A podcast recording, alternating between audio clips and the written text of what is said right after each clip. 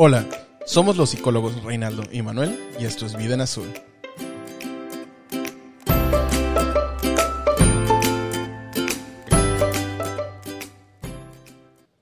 Hola, hola, ¿qué tal a todos? Espero se encuentren muy bien. Yo estoy aquí acompañado de la psicóloga Erika García una vez más grabando otro episodio de La Vida en Azul. ¿Qué tal, Erika? ¿Cómo estás? Muy bien, gracias y pues muchas gracias por la invitación. Siempre eres bienvenida con nosotros. Estamos muy orgullosos de ti y todo el trabajo que desempeñas dentro de lo que es Blue House Company. Muchas gracias. Pues con la novedad que el día de hoy nos acompaña Carla Prado, quien es licenciada en nutrición y ciencia de los alimentos. Además, cuenta con maestría en orientación y terapia familiar. ¿Qué tal, Carla? Buenas tardes.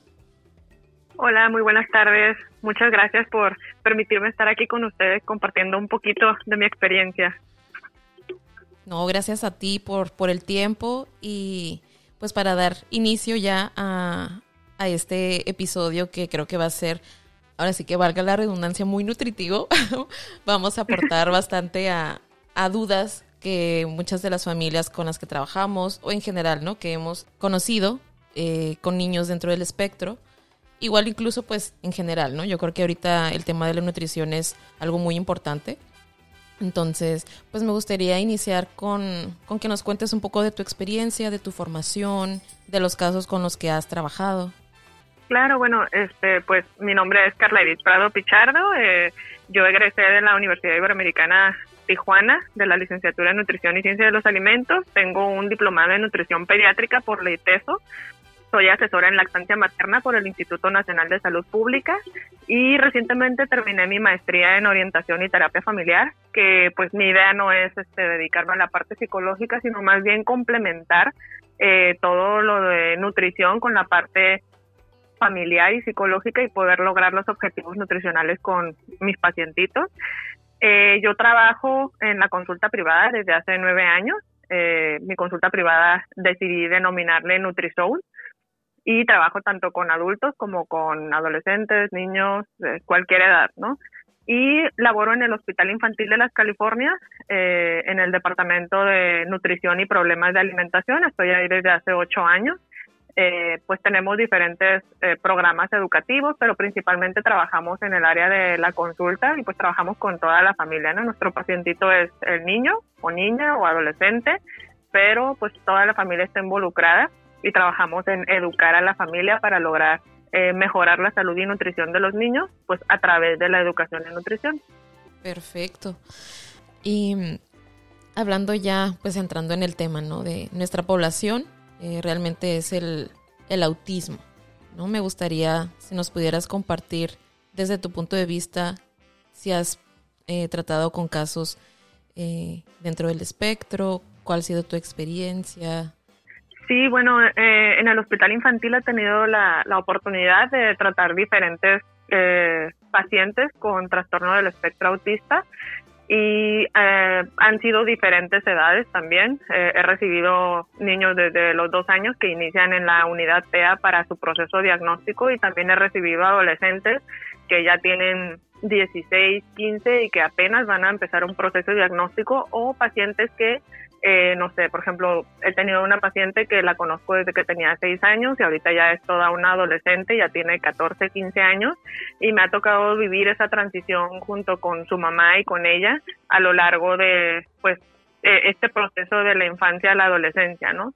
Y que algo muy notorio y que me gustaría que tanto papás como familiares eh, sean conscientes es que nuestros niños con autismo igualmente van a, van a crecer, van a madurar, van a pasar por diferentes fases y a lo mejor podemos tener, por ejemplo, en una ocasión tuve un pacientito que su interés de niño eran los dinosaurios, ¿no? Y conforme fue creciendo, eh, iba presentando este mismo interés, pero este interés iba cambiando, ¿no? A lo mejor pasamos de los dinosaurios y ya cuando llegó a la adolescencia le gustaba Godzilla.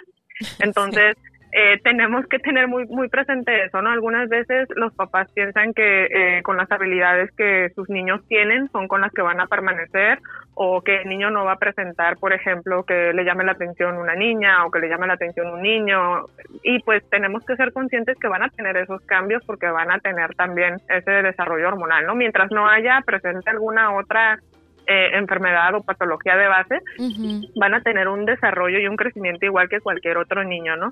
Entonces, pues sí, en el hospital infantil he tenido la oportunidad de, trabajar con diferentes casos eh, en los que la alimentación juega un papel muy importante. Y ojo aquí, debemos de saber que pues cada caso va a ser eh, individual, ¿no? Y va a ser distinto. Podemos recibir un paciente que va a tener eh, el diagnóstico de autismo y aparte va a tener, no sé, por ejemplo, hipotonía, ¿no? Y eh, a lo mejor este paciente me come de todo sin problema, ¿no? Y ahí lo que empezamos a cuidar es que el paciente pues no desarrolle obesidad o sobrepeso, pues porque por la hipotonía hay una baja actividad física, ¿no? Pero en este caso no hay tanto problema porque el paciente come de todo, ¿no? Pero igual puedo tener un, una paciente con autismo de seis años, que todos estos casos que les estoy relatando son reales, ¿eh? Una paciente con autismo de seis años que me llegó a consulta y lo único que comía era Pediasure de vainilla y Doritos de, este, no estoy eh, dándole publicidad a marcas. no te preocupes. pero los doritos este de picerola los los color rojo no ah, y eso era lo único que comía en todo el día no entonces eh, aunque la alimentación juega una parte importante, cada caso va a ser específico, va a ser individual, va a ser distinto. Ningún caso va a ser igual. Sí, no, de hecho esto que mencionas pues es, muy similar a lo que nosotros vivimos en, en nuestro trabajo, ¿no? Obviamente desempeñamos diferentes trabajos como tal. Tú te dedicas a lo que es la parte de la nutrición, nosotros a la parte psicológica y la adquisición de habilidades. Pero cuando llegamos a una entrevista inicial, y Erika no me va a dejar mentir, o sea, son dos cosas lo que generalmente nos piden los papás, el lenguaje y la comida. La comida. Generalmente o, o, comen de todo y quieren comer todo el día, o son demasiado selectivos, como lo mencionas. Y igual a mí me tocó un niño ya de 14 años que todo lo único que comía era un Pediasure. Eh, para mí en lo personal, y, ya lo he mencionado anteriormente cuando hablamos eh, de nutrición con, el doctor Ayala, los trabajos con comida y la selectividad es lo más difícil a lo que me he enfrentado trabajando ya por ocho años en esta área. Es por mucho lo más difícil a lo que me he enfrentado. Es un trabajo constante, es dedicación por parte del terapeuta, por parte del papá, por parte de la familia eh, nuclear y extendida también que, juegan un rol en la vida de este niño. Pero sí, este. Hay todo tipo de casos allá afuera y la verdad que otra cosa que me gustaría mencionarle a los papás es de que no están solos y no son los únicos.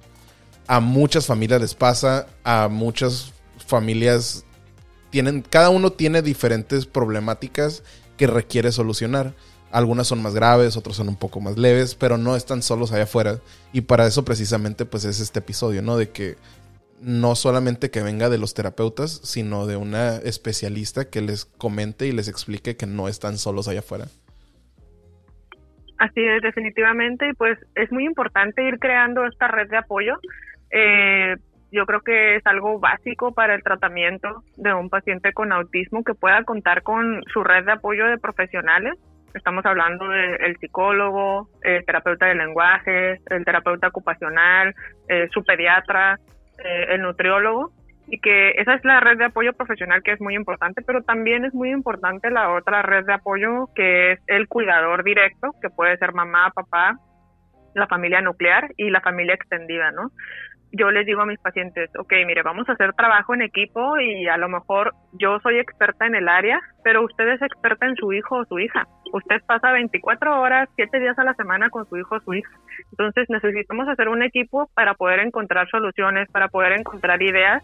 Eh, yo siempre empodero a, los papás, ¿no? Y les digo, usted es experto en su hijo. Yo no le puedo venir a decir eh, azul o verde si usted sabe que es azul porque usted conoce a su hijo, ¿no? Entonces, yo invito a los papás a que hagan trabajo en equipo con los especialistas. O sea, nosotros tenemos la parte académica, tenemos la parte de la información, pero si ustedes no nos ayudan con la parte de brindar la información que necesitamos acerca de la vida diaria, de esas, esos momentos que ustedes pasan con sus hijos, pues nosotros no podemos hacer eh, nuestro mejor trabajo, ¿no? Y no podemos lograr los objetivos.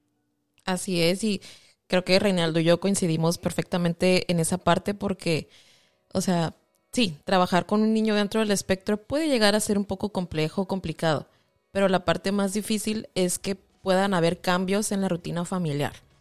¿no? Creo que es el, reto en el que nos enfrentamos y de hecho cuando nos comentaste de, tu maestría en, en, orientación y terapia familiar, fue como, wow, qué buen complemento porque es algo que a muchos profesionistas les falta, ¿no? Esta parte de saber cómo comunicar a la familia y cómo poder, como tú misma dices, empoderarlos para que ellos también entiendan que, o sea, ellos son los que están totalmente con su hijo. O sea, nosotros vamos, en caso de, Blue House, dos horas a la semana, a veces son seis, a veces son ocho, pero el resto del tiempo está la familia, está mamá, está papá, están los hermanos y como dices, ¿no? Familia extendida, que muchas veces ellos no se toman el tiempo de seguir las recomendaciones porque tal vez es un poco más tedioso, porque ay, ya se me acabó este producto que yo sé que a él le funciona y me lo recetó médico, me lo recetó nutriólogo, me lo recomendó terapeuta y pues es muy fácil dejar las cosas a medias, ¿no?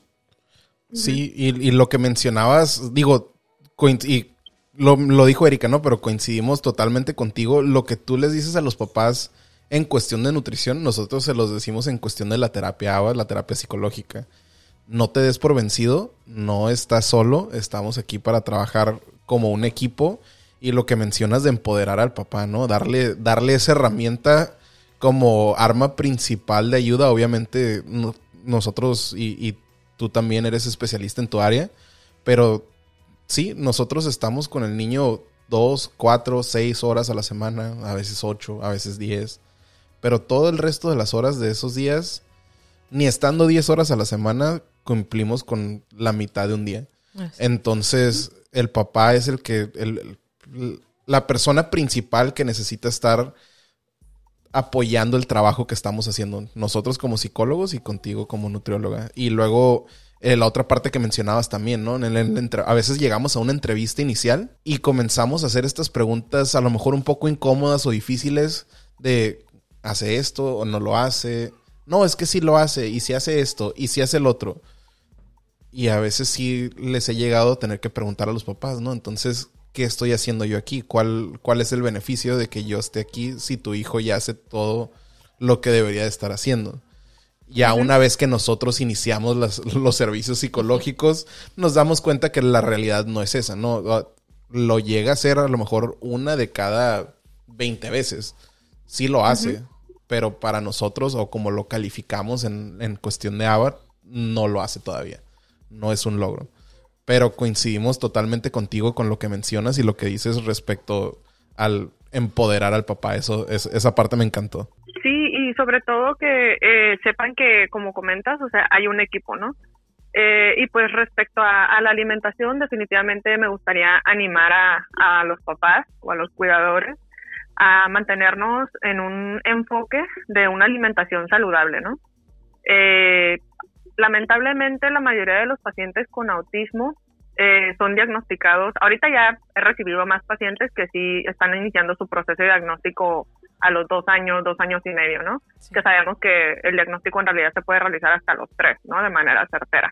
Pero el hecho de que los papás estén conscientes de que, oye, hay algo que no está bien o hay algo que está diferente o hay algo que no me suena bien, eso nos ayuda bastante para poder darle una mejor calidad de vida al paciente y sobre todo lograr los objetivos tanto en la parte eh, de la terapia conductual como en la alimentación. Entonces, uno de los mayores retos eh, es cuando me llega el paciente ya en edad avanzada y lamentablemente los papás, eh, pues en su afán y en su preocupación de que el niño no come nada, le ofrecen cualquier alimento. Y cuando le digo cualquier alimento, nos referimos a comida chatarra, ¿no? Este, ¿sabes qué? Pues probó la pizza, le gustó, pues le doy pizza todo el día, ¿no? O probó la hamburguesa, le gustó, le doy hamburguesa todo el día. Y entonces eso nos empieza a generar otros problemas, no solamente el problema de que eh, sea selectivo con la comida y solamente me acepte ese alimento, sino que me empieza a generar un exceso de peso o me empieza a generar estreñimiento o me empieza a generar eh, un alto consumo de eh, cosas saladas o cosas grasosas. Y eso me genera problemas de salud, por ejemplo, una dislipidemia o nos empieza a presentar eh, problemas de diarreas de repente porque consumió demasiada grasa.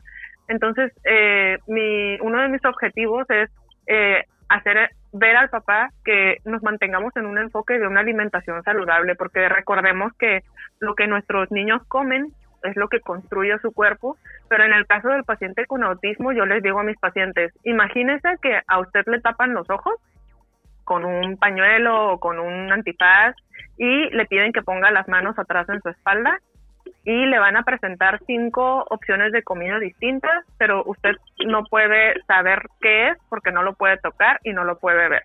Y yo le pido a usted que abra la boca y le voy a dar eh, algo que usted no sabe qué es. ¿Cómo se sentiría? Entonces el papá me dice, no, pues me sentiría inseguro porque no sé qué me vas a dar, no sé si me va a gustar, no sé. Y le dije, ah, ok, pues exactamente esa misma sensación de inseguridad, de incertidumbre, tienen nuestros pacientitos, pero la vamos a multiplicar por 10. Y toda la parte sensorial de las texturas, de los sabores, de los olores, igual la vamos a multiplicar por 10.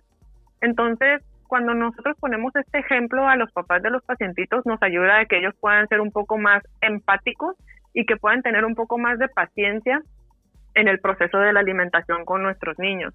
Entonces, eh, el enfoque sería que nuestros niños, los alimentos que empiecen a conocer y que se empiecen a introducir en su alimentación, de preferencia sean saludables. ¿Por qué? Porque recordemos que aquellos que tienen un alto contenido de azúcar generalmente van acompañados con colorantes y también aquellos que tienen un alto contenido de grasa o sal, pues vienen con sustancias que van a generar eh, un impacto en su cerebro y que hacen que se genere una sensación de, placer y hacen que el paciente por eso siga pidiendo más de ese alimento.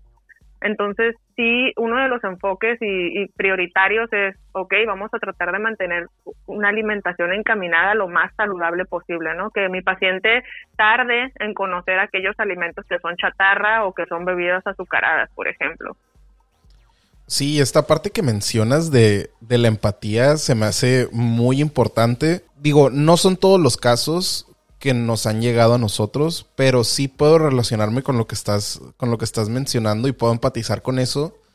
Porque llegas con los papás y muchas veces, digo, ya han pasado a lo mejor por varios terapeutas, no han tenido buenas experiencias.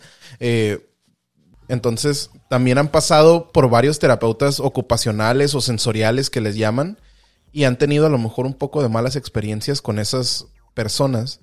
Entonces, quieren, al momento de que ya llegan con nosotros y comenzamos la entrevista, quieren el resultado para ayer. Y esto no, no, no es magia. Nosotros trabajamos y sabemos que el proceso funciona y la terapia funciona.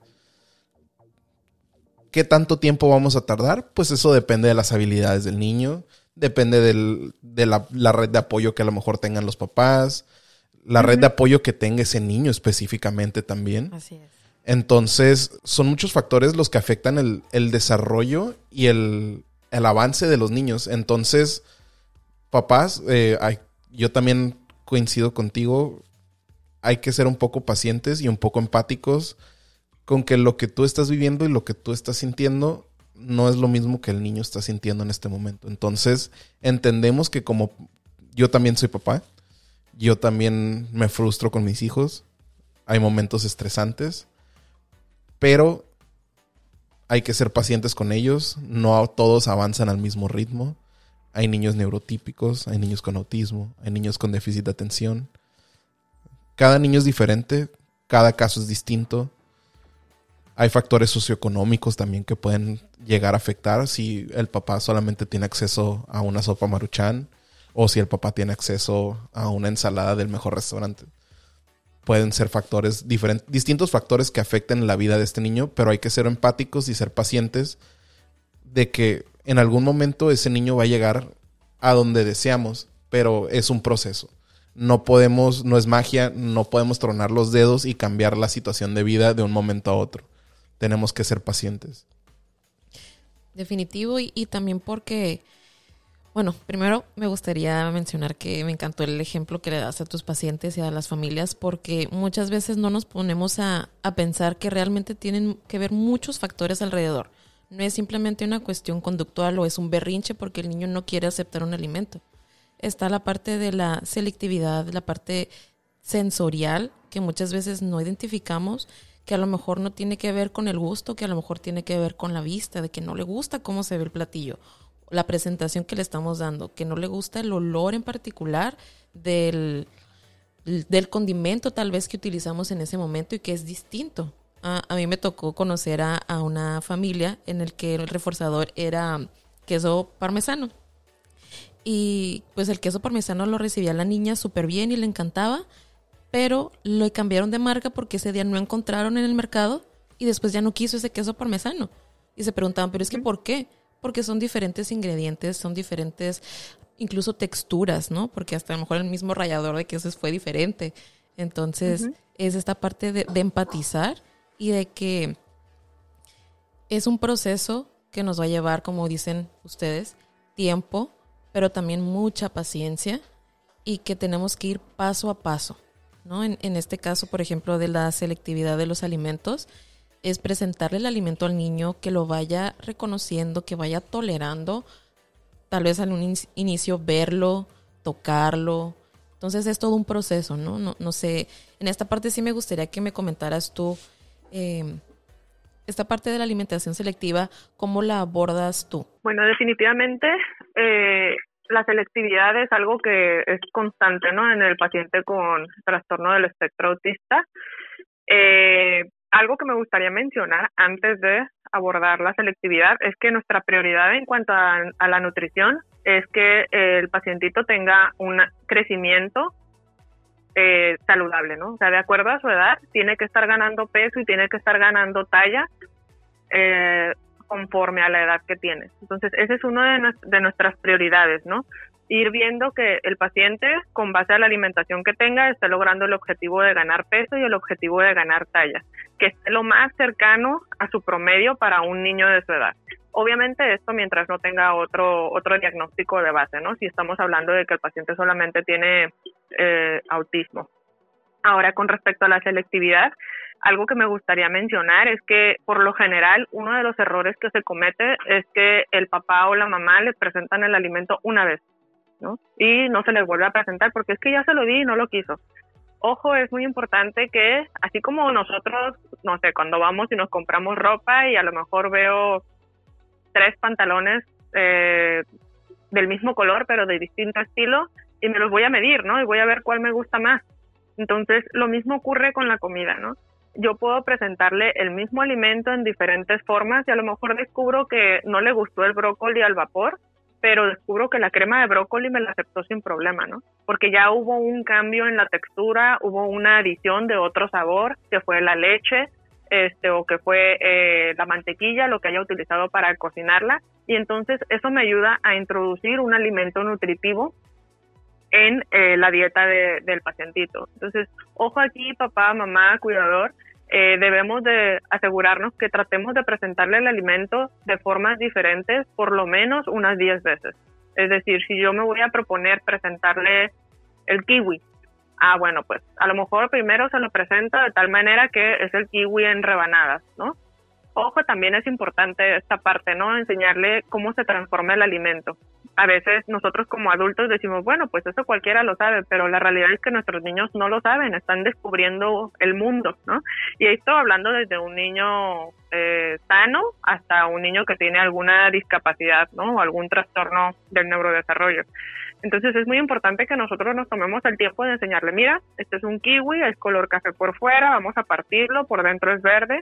Ahora este kiwi lo podemos partir en rebanadas y también lo podemos partir en cuadritos porque ¿qué pasa? A veces papá y mamá le dicen, mira, eh, no sé, vamos a suponer que le presentan eh, yogur con kiwi partido, ¿no? Y le dicen, es que tú ya has comido kiwi, pero ahorita está revuelto con el yogur. Pero resulta que cuando tú le presentaste el kiwi, se lo presentaste entero y se lo comía mordida. Entonces, para nuestro niño, eso es, no, a mí no me ha dado de comer eso. O sea, yo, yo conozco el kiwi, el kiwi es redondo y me lo comía mordidas.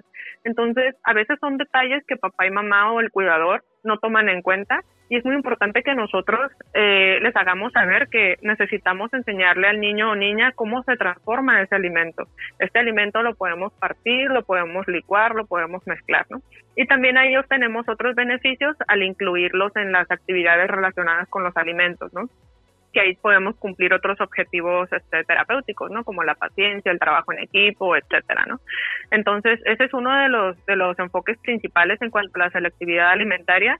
Y obviamente si recibimos un pacientito que ya tiene como muy definida eh, su ruta, vamos a decir que recibimos un pacientito que le gustan mucho las cosas crujientes, ¿no? Y si yo le presento alguna otra textura que no sea crujiente, pues no me la va a aceptar y no se lo va a comer. Entonces trabajamos sobre esa base de presentarle alimentos crujientes y vamos eh, tratando de hacer una alimentación completa, es decir, ok, le gusta lo crujiente, vamos a tratar de darle tacos dorados de pollo. No, pero es que no, nunca ha comido pollo, vamos a intentarlo, ¿no? ¿Por qué? Porque necesita incluir esa proteína que necesita. O, ok, le gusta lo crujiente, vamos a intentar darle un sanduchito de galletas marías y en medio le vamos a poner una embarradita, o sea, nada casi, de crema de cacahuate, ¿ok? Para ver si nos tolera el sabor la textura no va a estar tan presente porque solamente va a ser una embarradita, porque pues también recordemos que la combinación de texturas es difícil para un paciente con autismo. Entonces, cuando lo vamos a exponer a dos texturas en un mismo platillo, es importante que sea en cantidades menores aquella textura que no le, no le es fácil o no le es grata, pero que sí poco a poco vayamos logrando esos avances de presentarle los alimentos. Y algo que se me hace muy importante también es que recordemos que nuestros niños pasan por fases, ¿no? puede, haber un mes en el que uf, ama el plátano y se lo come como sea y a todas horas, ¿no? Y el siguiente mes odia el plátano y ahora quiere pura manzana, ¿no? Entonces, ahí radica la importancia de que no dejemos de presentarle los alimentos. ¿Por qué? Porque yo no sé en qué momento va a tener una fase en la que ya me va a, a aceptar otro alimento o otro grupo de alimentos, ¿no? Entonces, tratar de que dentro de la misma dieta familiar que llevamos en la casa, le ofrezcamos y le presentamos los alimentos. Y también por eso es importante que eh, el niño esté incluido en la dieta familiar, que él tenga oportunidad de sentarse con la familia a comer y a lo mejor ahorita está en su fase de solamente me acepta papas fritas hechas en casa, no, no de sabritas. este, y a lo mejor está en la fase de las papas, pero resulta que ahora comimos nosotros enchiladas y le llamó la atención y metió la papa en la salsa y aceptó comerse la papa con la salsa, ¿no? Entonces el hecho de que él pueda ver que la familia come otras cosas también nos da la oportunidad de tal vez incluirle otros alimentos distintos. Sí, algo, algo que mencionaste que, que me llamó mucho la atención, que obviamente es algo que nosotros hacemos, de hecho en el último entrenamiento de Blue House hablamos acerca de esto, es tomarse el tiempo de darle la explicación al papá de por qué estás haciendo las cosas. No siempre como profesionales, eh, digo, no, no, no puedo decir absolutamente todos, pero muchas veces en una mayoría como profesionistas no nos tomamos el tiempo de explicarle al papá qué es lo que está sucediendo, qué es, por qué vamos a trabajar esta meta, por qué vamos, cuál es el objetivo de trabajar eh, digo, yo te voy a dar un ejemplo de mi trabajo, ¿no? De por qué a veces es importante que el niño se pare en una pierna. ¿Por qué trabajamos esa meta con los niños? Porque eventualmente, una, en una gran escala muy sencilla, a lo mejor aparentemente no tiene nada que ver. Pero si en alguna situación social, ya que entra a la escuela, van a jugar al avioncito o al bebé leche, como le quieran llamar, y no se sabe parar en una pierna y no sabe brincar en una pierna, no va a poder socializar con otros niños. Entonces, pero si al papá nada más le impones de que, ah, vamos a trabajar la meta de que el niño se pare en un pie, el papá va a decir, pues este terapeuta está loco, ¿qué es lo que está haciendo? ¿Cuál, ¿Qué beneficio le está trayendo mientras yo estoy pagando esta sesión? ¿Qué beneficio le va a traer eso a su vida?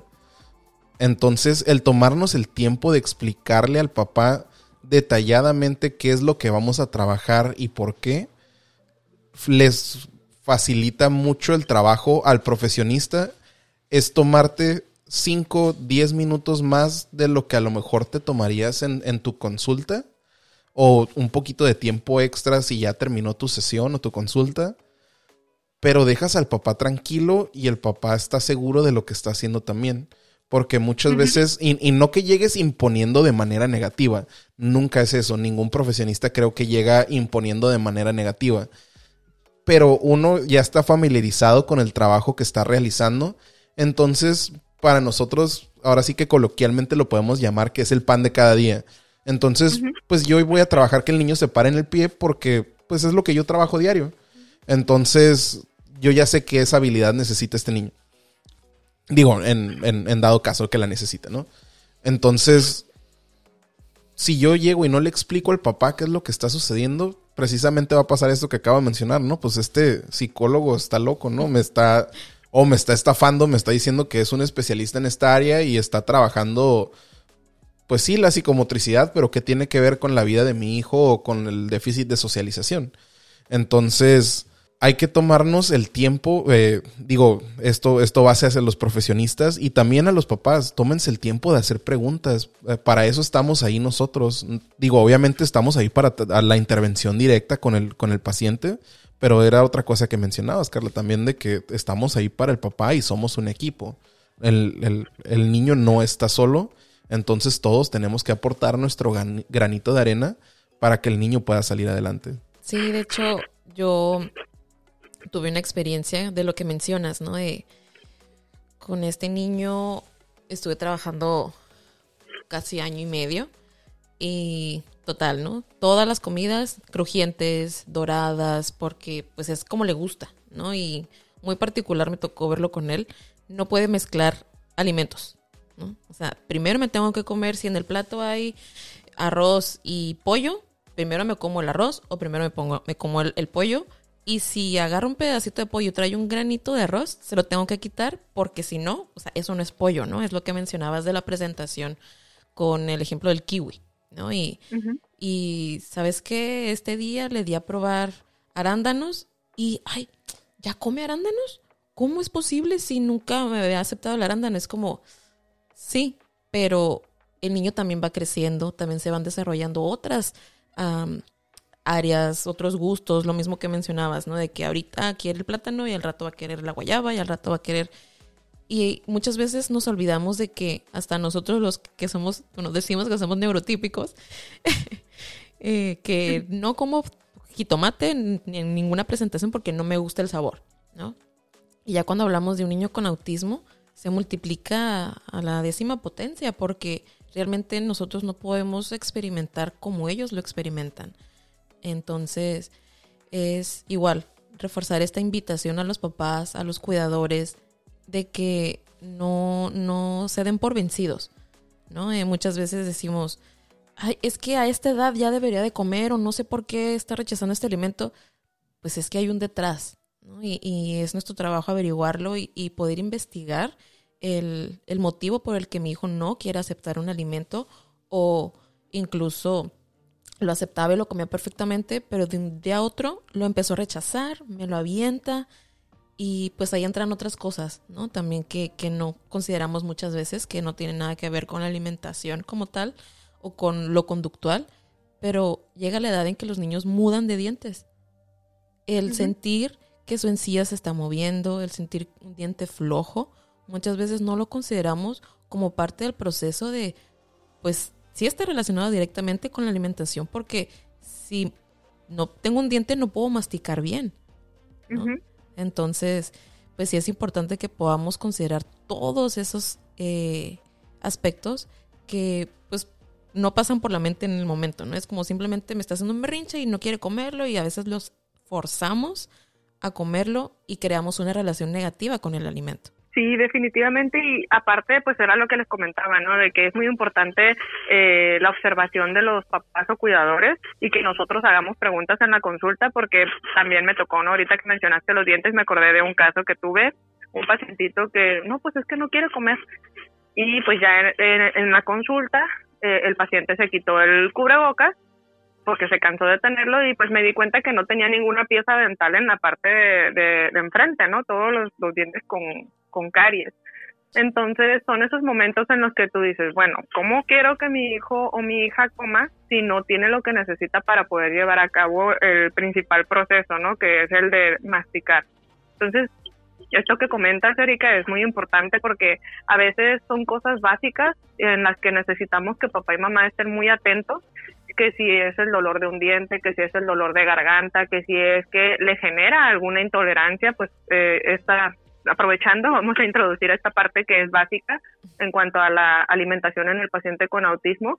Eh, hasta ahorita no hay evidencia científica de alguna alimentación en específico, una, un tipo de dieta que deba de llevar el paciente con autismo que haya dado resultado para mejorar su estado, ¿no? Que hemos escuchado, pues la dieta libre de gluten, la, la dieta libre de caseína o incluso ya se ha optado por proponer la dieta cetogénica o que la conocemos como dieta keto o la dieta de carbohidratos específicos.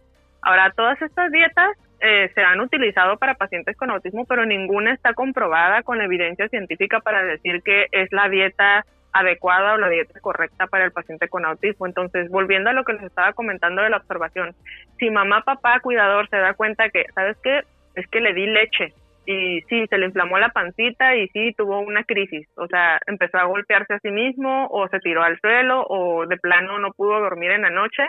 Entonces, todos esos datos para nosotros son muy importantes porque entonces eso me está indicando que el paciente no está tolerando la leche. Ahora, esta no es una línea general, o sea, puede haber pacientes con autismo que no me toleren la leche por la caseína, y puede haber un paciente con autismo que toma un litro de leche diario y no le pasa nada, ¿no? Entonces, por eso es importante que nosotros individualicemos, ¿no? Y que invitemos a los papás, obviamente nosotros les damos la información general, ¿no? Ah, mire, los alimentos que tienen gluten eh, son estos o podemos encontrarlos en los alimentos procesados que van a, van a tener esto o los alimentos que tienen caseína o los alimentos que van a tener grasas que no son saludables y vamos a necesitar que cuando llegue a consumir este alimento eh, observemos si él presenta o él o ella presenta alguna alteración, ya sea si sabes que vi que se le inflamó la pancita o vi que tuvo un cambio conductual, ¿no? Entonces ya nosotros, eh, eso nos va haciendo una brújula para nosotros para saber qué es lo que podemos eh, eliminar, disminuir o a lo mejor aumentar en el consumo de la alimentación del paciente con autismo con la finalidad de que pueda tener una mejor calidad de vida, ¿no? Y ojo, también es importante que no lleguemos con la idea, porque me ha tocado en la consulta, no me llega una mamá que a lo mejor se metió a internet y leyó y resulta que decía que la dieta adecuada para el paciente con autismo era libre de caseína y llega pidiéndome que le quite todos los lácteos.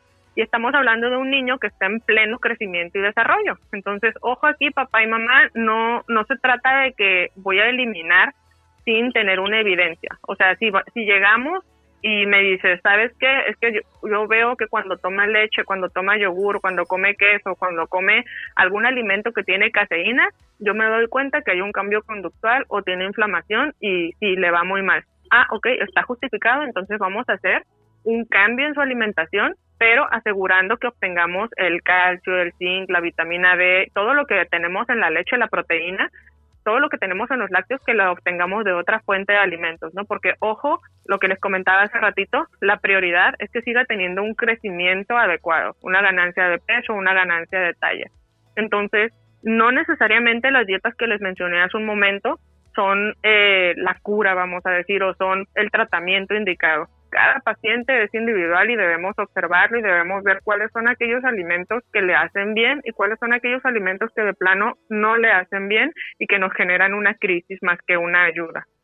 Claro, y o sea, algo que me, gustaría mencionar es de que, y que ya lo, lo, lo, mencioné hace, hace un momento en el podcast, ¿no? Yo también soy papá y creo que todos buscamos hacer lo mejor o dar lo mejor por nuestros hijos, sobre todo estos papás que tienen necesidades especiales en su casa. Entendemos que el proceso, somos empáticos, que el proceso puede ser frustrante. Eh, no nacemos con una guía de cómo ser papás. No, no, no, llegamos a entender cuál es ese. Cuál, cuál es el significado hasta que ya tenemos un hijo. Por eso, me, por eso lo menciono, ¿no? Porque luego pueden nuestros oyentes decir como, no, pues es que tú no eres papá, ¿qué vas a saber? Entonces, pero también he visto esta otra parte de que, ok, quieres que tu hijo mejore y pues es válido, tiene mucho sentido que quieres que tu hijo mejore. Y crees que con la dieta puede ser posible para reducir cierta sintomatología, pues sí, sí es posible. Pero si en tu casa, tu diario, eh, como lo mencionabas, ¿no, Carla? O sea, le das tres botes de soda y de la nada le quitas el azúcar, pues obviamente el que el niño ande corriendo por las paredes, todo eso va a ir reduciendo porque ya no está recibiendo esa dosis extra de azúcar, ¿no? Y digo, me ha tocado ver niños con autismo eh, trabajando en casas que le dan coca en la mamila. yo casi me medio infarto cuando veo ese tipo de cosas, pero es una realidad, es una realidad de nuestra cultura. Sí. Entonces, yo sí les, obviamente les hago la mención a los papás, digo, no es mi área de experiencia, pero creo que no es lo indicado para tu hijo, sobre todo que estamos viendo todo este tipo de, de sintomatología en él o ella.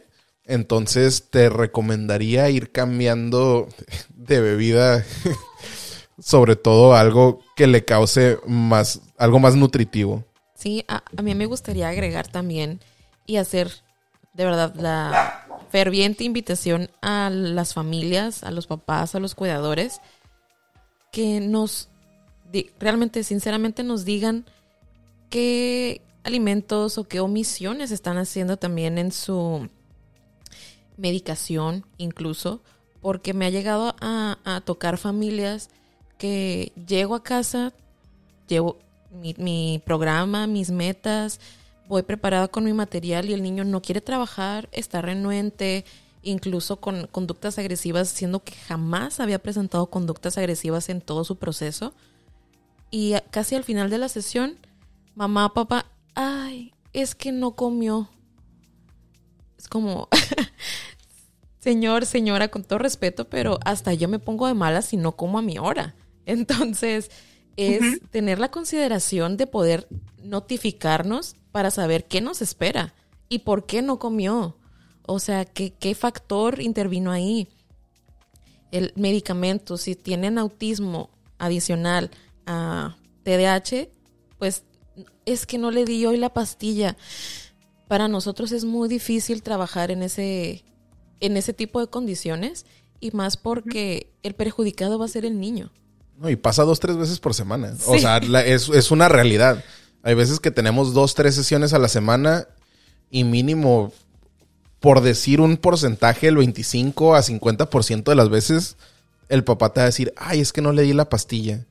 o es que llevo dos días sin darle la pastilla y es de que... Es que no he comprado las vitaminas.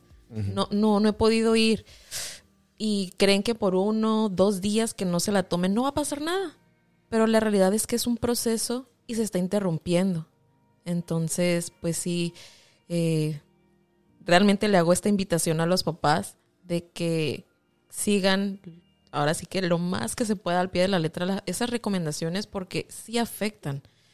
Muchas veces se les olvida, ven avances en sus hijos, dicen, ay, conductualmente ya va súper bien, eh, berrinches disminuyeron, escapes disminuyeron, eh, en el área nutricional ya en caso de, requerir aumentar eh, peso ya está subiendo o en caso de tener el, lado opuesto, ¿no? La obesidad está bajando de peso y ver esos avances se les olvida que es seguir, que la continuidad es la base para que tengan éxito en su vida, ¿no? en, en este programa y en este eh, equipo que estamos tratando de, formar.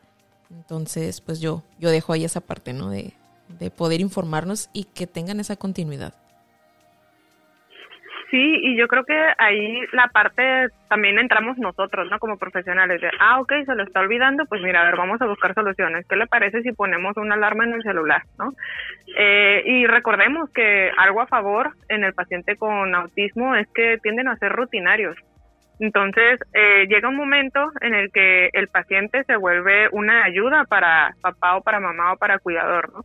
Si nosotros empezamos a inculcar un hábito, si empezamos a trabajar en una rutina, entonces va a llegar un momento en el que ya no le tengo que recordar yo que se tiene que tomar la pastilla, sino que ya por su propia cuenta va al espacio donde está la pastilla y va por un vaso con agua y ya sabe que le toca su pastilla, ¿no? Entonces, eh, esa parte también me gustaría recalcar que es importante que sepamos que tienen un trastorno del, neurodesarrollo, pero pueden desarrollar habilidades, pueden desarrollar una vida eh, ir adquiriendo esas habilidades a través de la terapia conductual y ocupacional para tener una vida normal y avanzar, ¿no?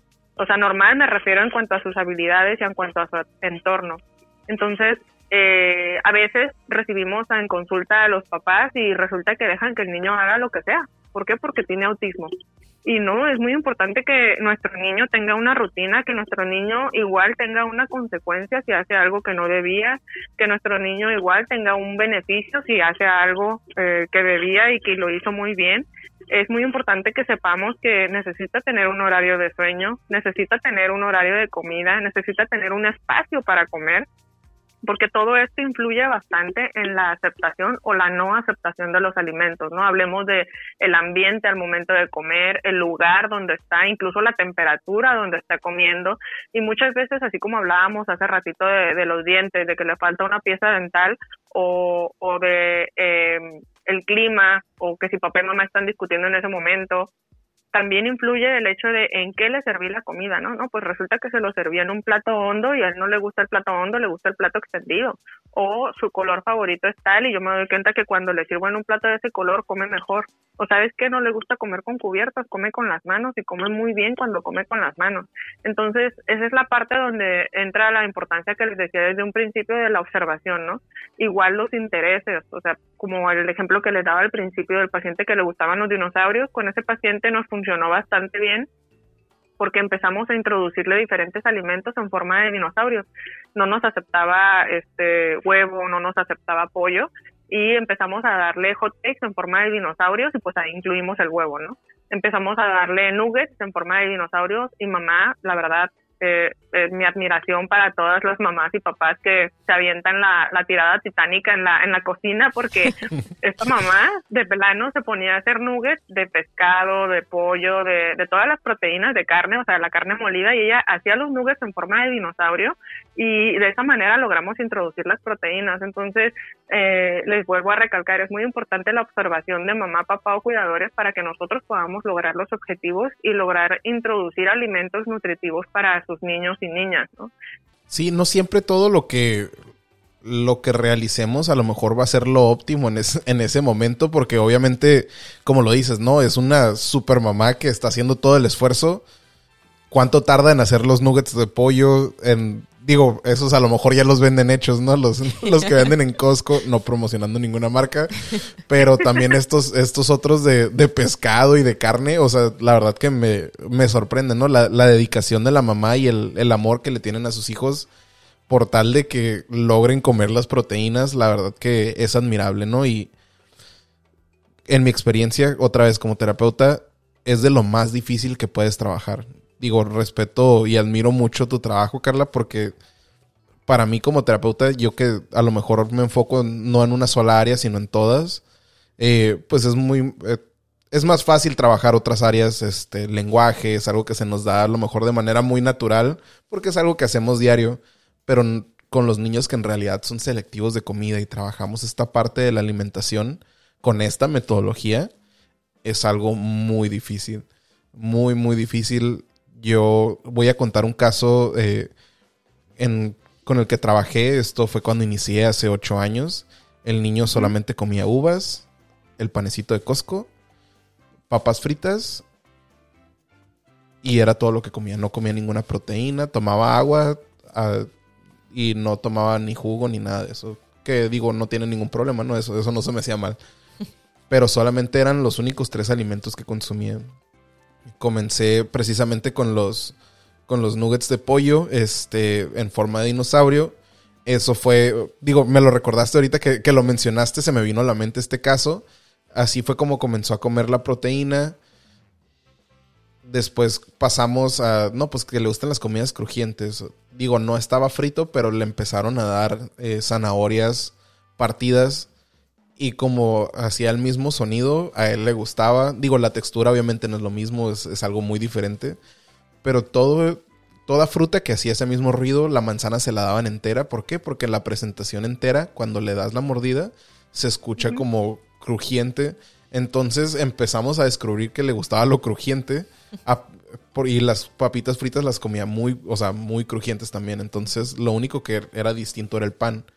Y después también le empezaron a introducir diferentes tipos de pan. Llegaron a una pizzería y compraron los, los breadsticks, el, panecito con ajo, y también le encantó. Entonces empezó a comer distintas formas de pan. Después ya le pudieron introducir lo que es un sándwich. Digo, fueron, fueron muchos avances, pero para que él pudiera comer ese nugget de pollo, no te voy a mentir, pasaron a lo mejor unos seis meses.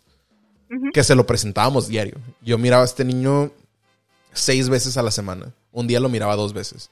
Entonces, y dos horas cada sesión. Entonces, 12 horas, digo, obviamente no las 12 horas me enfocaba en que comiera, también trabajaba las otras áreas del, del neurodesarrollo, pero la realidad es que tardé aproximadamente seis meses en que este niño llegara a probar ese nugget de pollo, presentárselo solamente en la mesa, que lo tolerara en la mesa, porque primero no era ni tolerarlo en la mesa, después que ya lo tolerara cerca de él. ¿Por qué? Porque sabía que era un plato de él donde se le estaba sirviendo, sabía que la comida era para él. Entonces, que lo tolerara cerca de él, que después lo pudiera tocar con la mano, que lo pudiera levantar y olerlo, que lo pudiera, le pudiera dar un beso. Eh, todos estos factores sensoriales que no tomamos en cuenta a veces nosotros porque ya damos por hecho que nos va a gustar lo que vamos a comer. Es decir, vas pasando por una taquería y hueles la carne asada o hueles la birria y de repente ya es de que, qué rico, ¿no? De que ya te llegó el olor y para ellos si tienen esta hiperreactividad a, los, a las cuestiones sensoriales, a lo mejor lo que a nosotros se nos hace muy sabroso ese olor de la comida, a ellos lo detestan.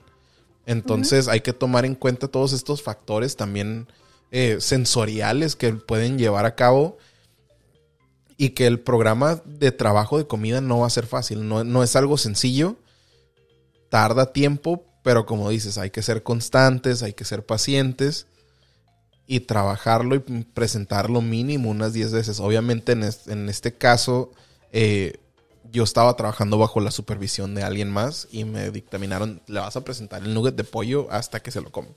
Entonces, en este caso pasaron seis meses y a raíz de que le dio la primera mordida ese nugget, el niño comenzó a comer de todo. Entonces, es ser constantes, es ser persistentes, obviamente no ser invasivos, permitirle al niño acercarse a la comida. Cuando el niño esté listo, el niño lo va a tomar. Pero el problema, como lo mencionaba hace rato, ¿no? Muchos papás quieren el resultado para ayer y no siempre va a ser así. Es trabajo, es constancia y es apoyo de, de todas partes, ¿no? De papá, de mamá, porque luego eh, somos un equipo y hay que estar todos de acuerdo, porque de repente es de que, no, pues mamá está dándole con todo, y no sé, un ejemplo de esta mamá que mencionabas, ¿no? Que hacía los nuggets de pollo, pero llega papá y le da las mismas papitas que come siempre, ahí va a haber un problema. Entonces, todos tenemos que estar trabajando bajo la misma línea, por eso eh, nuestro deseo de, ser, de formar este equipo multidisciplinario que estamos formando, de poder colaborar, de que poderte marcar, Carla, en qué estás trabajando, en qué te puedo apoyar en la casa. Entonces, todos estar trabajando bajo la misma línea, porque a lo mejor el papá llega y te dice, sí, sí lo hice, pero después hablas a lo mejor con nosotros y ya te podemos decir de que eh, pues la realidad es que no lo hizo del todo bien o no, no la miré que se esforzara en hacer eso o el día que yo estuve en la casa no lo hizo. Digo, obviamente vamos a distintas horas del día, ¿no? Mañana, tarde, noche. Entonces, a lo mejor tú estás trabajando en algo de la cena y pues no te puedo apoyar en ese momento, pero ya podemos ir eh, este, viendo cómo nos podemos apoyar el uno al otro. Sí, y yo creo que algo muy importante también es hacer notar a los papás lo que tú comentabas, Reinaldo, de que eh, a veces los papás se, frustran o se estresan porque me dicen, es que le, le serví y nada más lo tocó, o le serví y nada más lo olió, o le serví y nada más lo lamió con la lengua, pero no se lo comió. Entonces, eh, hacerles ver que eso también es un avance. O sea, el hecho de que el niño o niña no se lo haya llevado a la boca y no lo haya tragado por la garganta, no significa que sea algo malo el hecho de que solamente hayamos logrado que, como decía, ya lo toleró en la mesa, ya no lo aventó el plato, ¿no?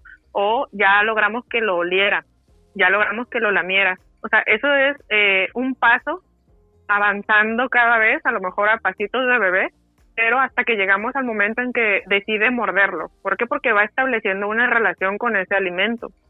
Y pues sí, el, el termómetro o la brújula, como les decía, va a ser el propio paciente y obviamente depende mucho de, la red de apoyo familiar y el esfuerzo que se ponga en todas las áreas, ¿no?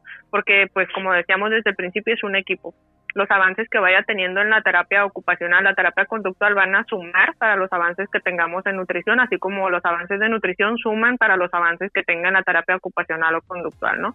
Si reducimos el consumo de azúcar, entonces hay un mejor avance en la parte conductual. ¿Por qué? Porque el niño ya está tranquilo, está más centrado, etcétera, ¿no?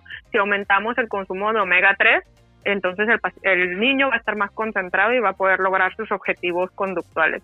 Entonces, eh, es muy importante que podamos eh, darles esta visión a los papás, ¿no? Es una visión a futuro, como lo comentabas al principio, Reinaldo. A lo mejor para el papá no tiene sentido el hecho de que el niño aprenda a saltar en un pie, pero yo sé que a futuro estoy trabajando en un objetivo de socialización, en un objetivo de inclusión que me va a llevar a lograr a lo mejor el objetivo de que pueda eh, jugar con un niño y pueda decir los números o pueda, no sé, ¿no? Etcétera. Entonces, que nosotros tengamos la oportunidad de plasmarles esta visión a los papás de que no solamente se trata de que el paciente logre comerse el alimento, sino que logre establecer una relación con el alimento. Sí, son esos pequeños logros que nosotros hay veces que en terapia lo celebramos y el papá se nos queda viendo como qué estás haciendo, ¿no? Pues si no lo hizo o no lo hizo completo o lo hizo medias. Y es de que precisamente lo que mencionas, ¿no? Es un logro también para el niño haber tocado la comida o habérselo llevado y lamerlo, eh, chuparlo, lo, que sea que estén haciendo con el alimento, es un logro porque muchas veces están totalmente negados a, acercárselo a la boca o incluso tocarlo con las manos. les causa, y yo lo he visto en, en sesiones, o sea, les causa asco tocar ese alimento con las manos. Entonces, todo, todo esto que mencionas, pues claro que es un gran logro y hay que recompensar a los niños como tal. es muchas veces el problema de que los papás miran esa acción y por un, un, decir, ¿no? Tú hasta que estás en el consultorio, a lo mejor una semana después, te das cuenta de que sucedió eso. Nosotros estando en casa, pues tenemos la fortuna de que si lo vemos, le podemos decir a papá como, celébrale, ¿no? Este, refuérzalo que está haciendo bien las cosas. Este, pero muchas veces los papás se quedan callados, es de que, o decepcionados de que, y no se lo comió. Yo pensé, como lo chupó, pensé que se lo iba a comer y no se lo comió. Pero la realidad es que está haciendo un avance y como dices, no, a lo mejor pasitos de bebé, pero vamos caminando hacia el mismo objetivo. Este. Y ahora. Ay, perdón. No, adelante. sí, y, y, pues igual agregando, ¿no? Complementando lo que ustedes ya dijeron. Eh, justo acabo de, ir a, una supervisión hace poco y una mamá que, tiene este problema ¿no? de, selectividad con los alimentos, que ha batallado mucho y, platicando un poco, ¿no? De pues conductualmente nosotros podemos observar y nuestro ojo clínico, ¿no? Ahora sí que de nuestro lado de, de la experiencia y la práctica podemos identificar pequeños avances, pero que son tamaño gigante, ¿no? O sea, que nosotros lo celebramos, como decía Reinaldo, porque sabemos lo difícil que fue para ese niño dar ese ligero avance. Entonces, esta mamá precisamente me decía, es que precisamente como tú dices del ojo clínico, con mi hijo eh, yo he batallado y hemos avanzado en que toque, en que pruebe, en que le dé eh, una lamida, ¿no? al alimento, pero eso no todos lo ven como un avance y realmente es algo que que es enorme, es una celebración porque vamos avanzando, ¿no? Que obviamente entra la parte de, es que si no está comiendo, no está recibiendo sus nutrimientos, eh, sufren, ¿no? Yo creo es esta parte también de las familias que sí son realmente empáticas con sus hijos y, ven que, hace falta esta parte de complementar, ¿no? Pero totalmente es igual incluso les decimos nosotros a las familias, ¿no? Ustedes también premiense. Ustedes también están sacrificando mucho, están esforzándose, están comprometidos con el avance de sus hijos. Y este ejemplo, ¿no? Que tú decías de la mamá, que ella se ponía a preparar los nuggets. Así tenemos muchas otras familias, papás y mamás que dejan trabajo por dedicarse 100% al avance de sus hijos, ¿no? Y, y, que ellos también se den cuenta que, que no, no están sacrificando ahora sí que es, sus vidas por nada, ¿no? O sea, son avances que, que, realmente merecen la pena celebrarlos para niño y para mamá. Y muchas veces es lo que yo les digo, wow, está avanzando muchísimo desde el punto de vista que yo tengo. Probablemente otra persona va a decir, pues es que no hizo nada, pero yo sé que conductualmente, que en el área del lenguaje, en el área de los alimentos, realmente sí está teniendo un avance porque yo lo conocí desde el día uno. Y, y es importante también reconocer el trabajo de los papás y que no decaiga el ánimo, que no se den por vencidos, porque muchas veces es muy fácil tirar la toalla.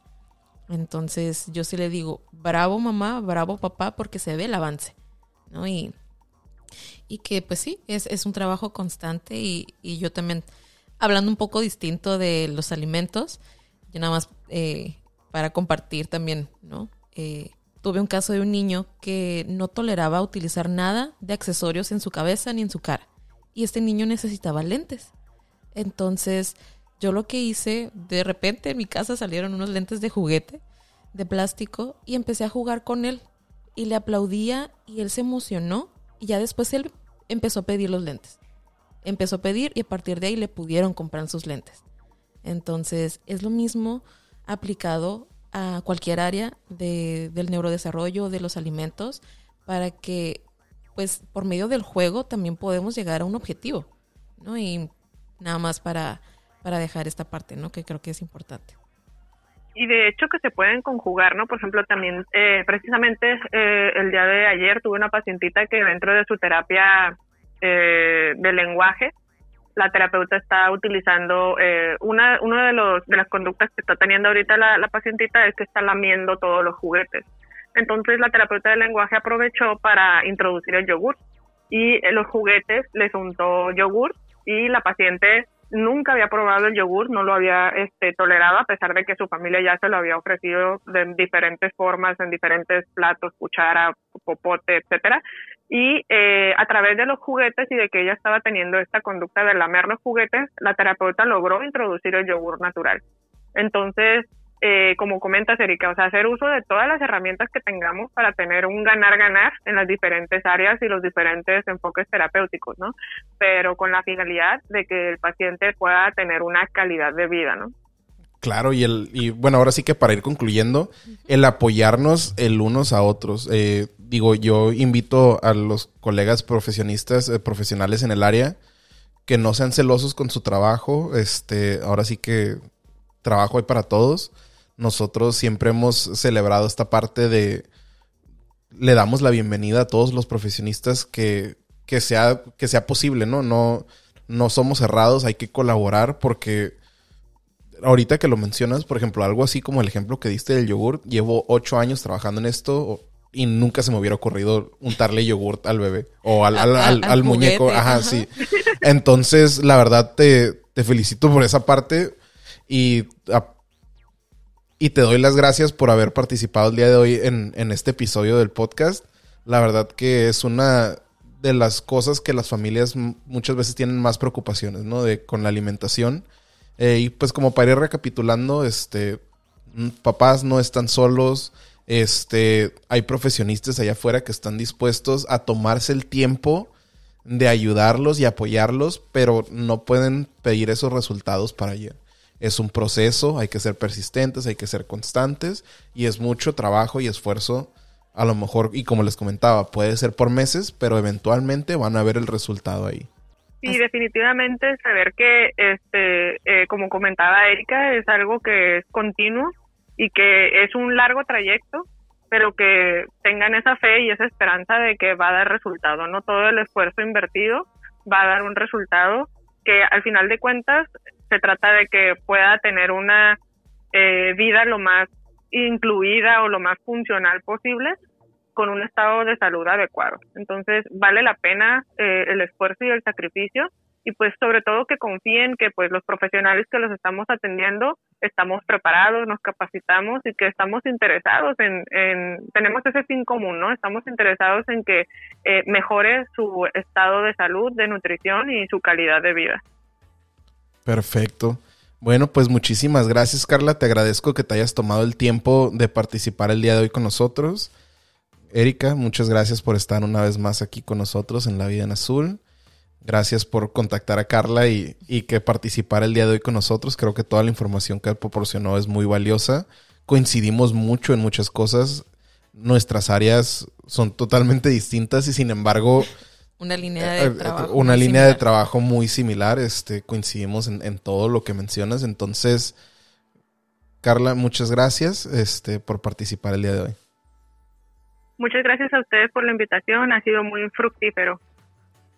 Bueno, entonces dejaremos la información de la nutrióloga Carla aquí en, en, la descripción del podcast por si la quieren contactar o incluso nos pueden contactar a nosotros en nuestras redes sociales y les podemos pasar el contacto de ella. Esto sería todo por hoy. Muchas gracias.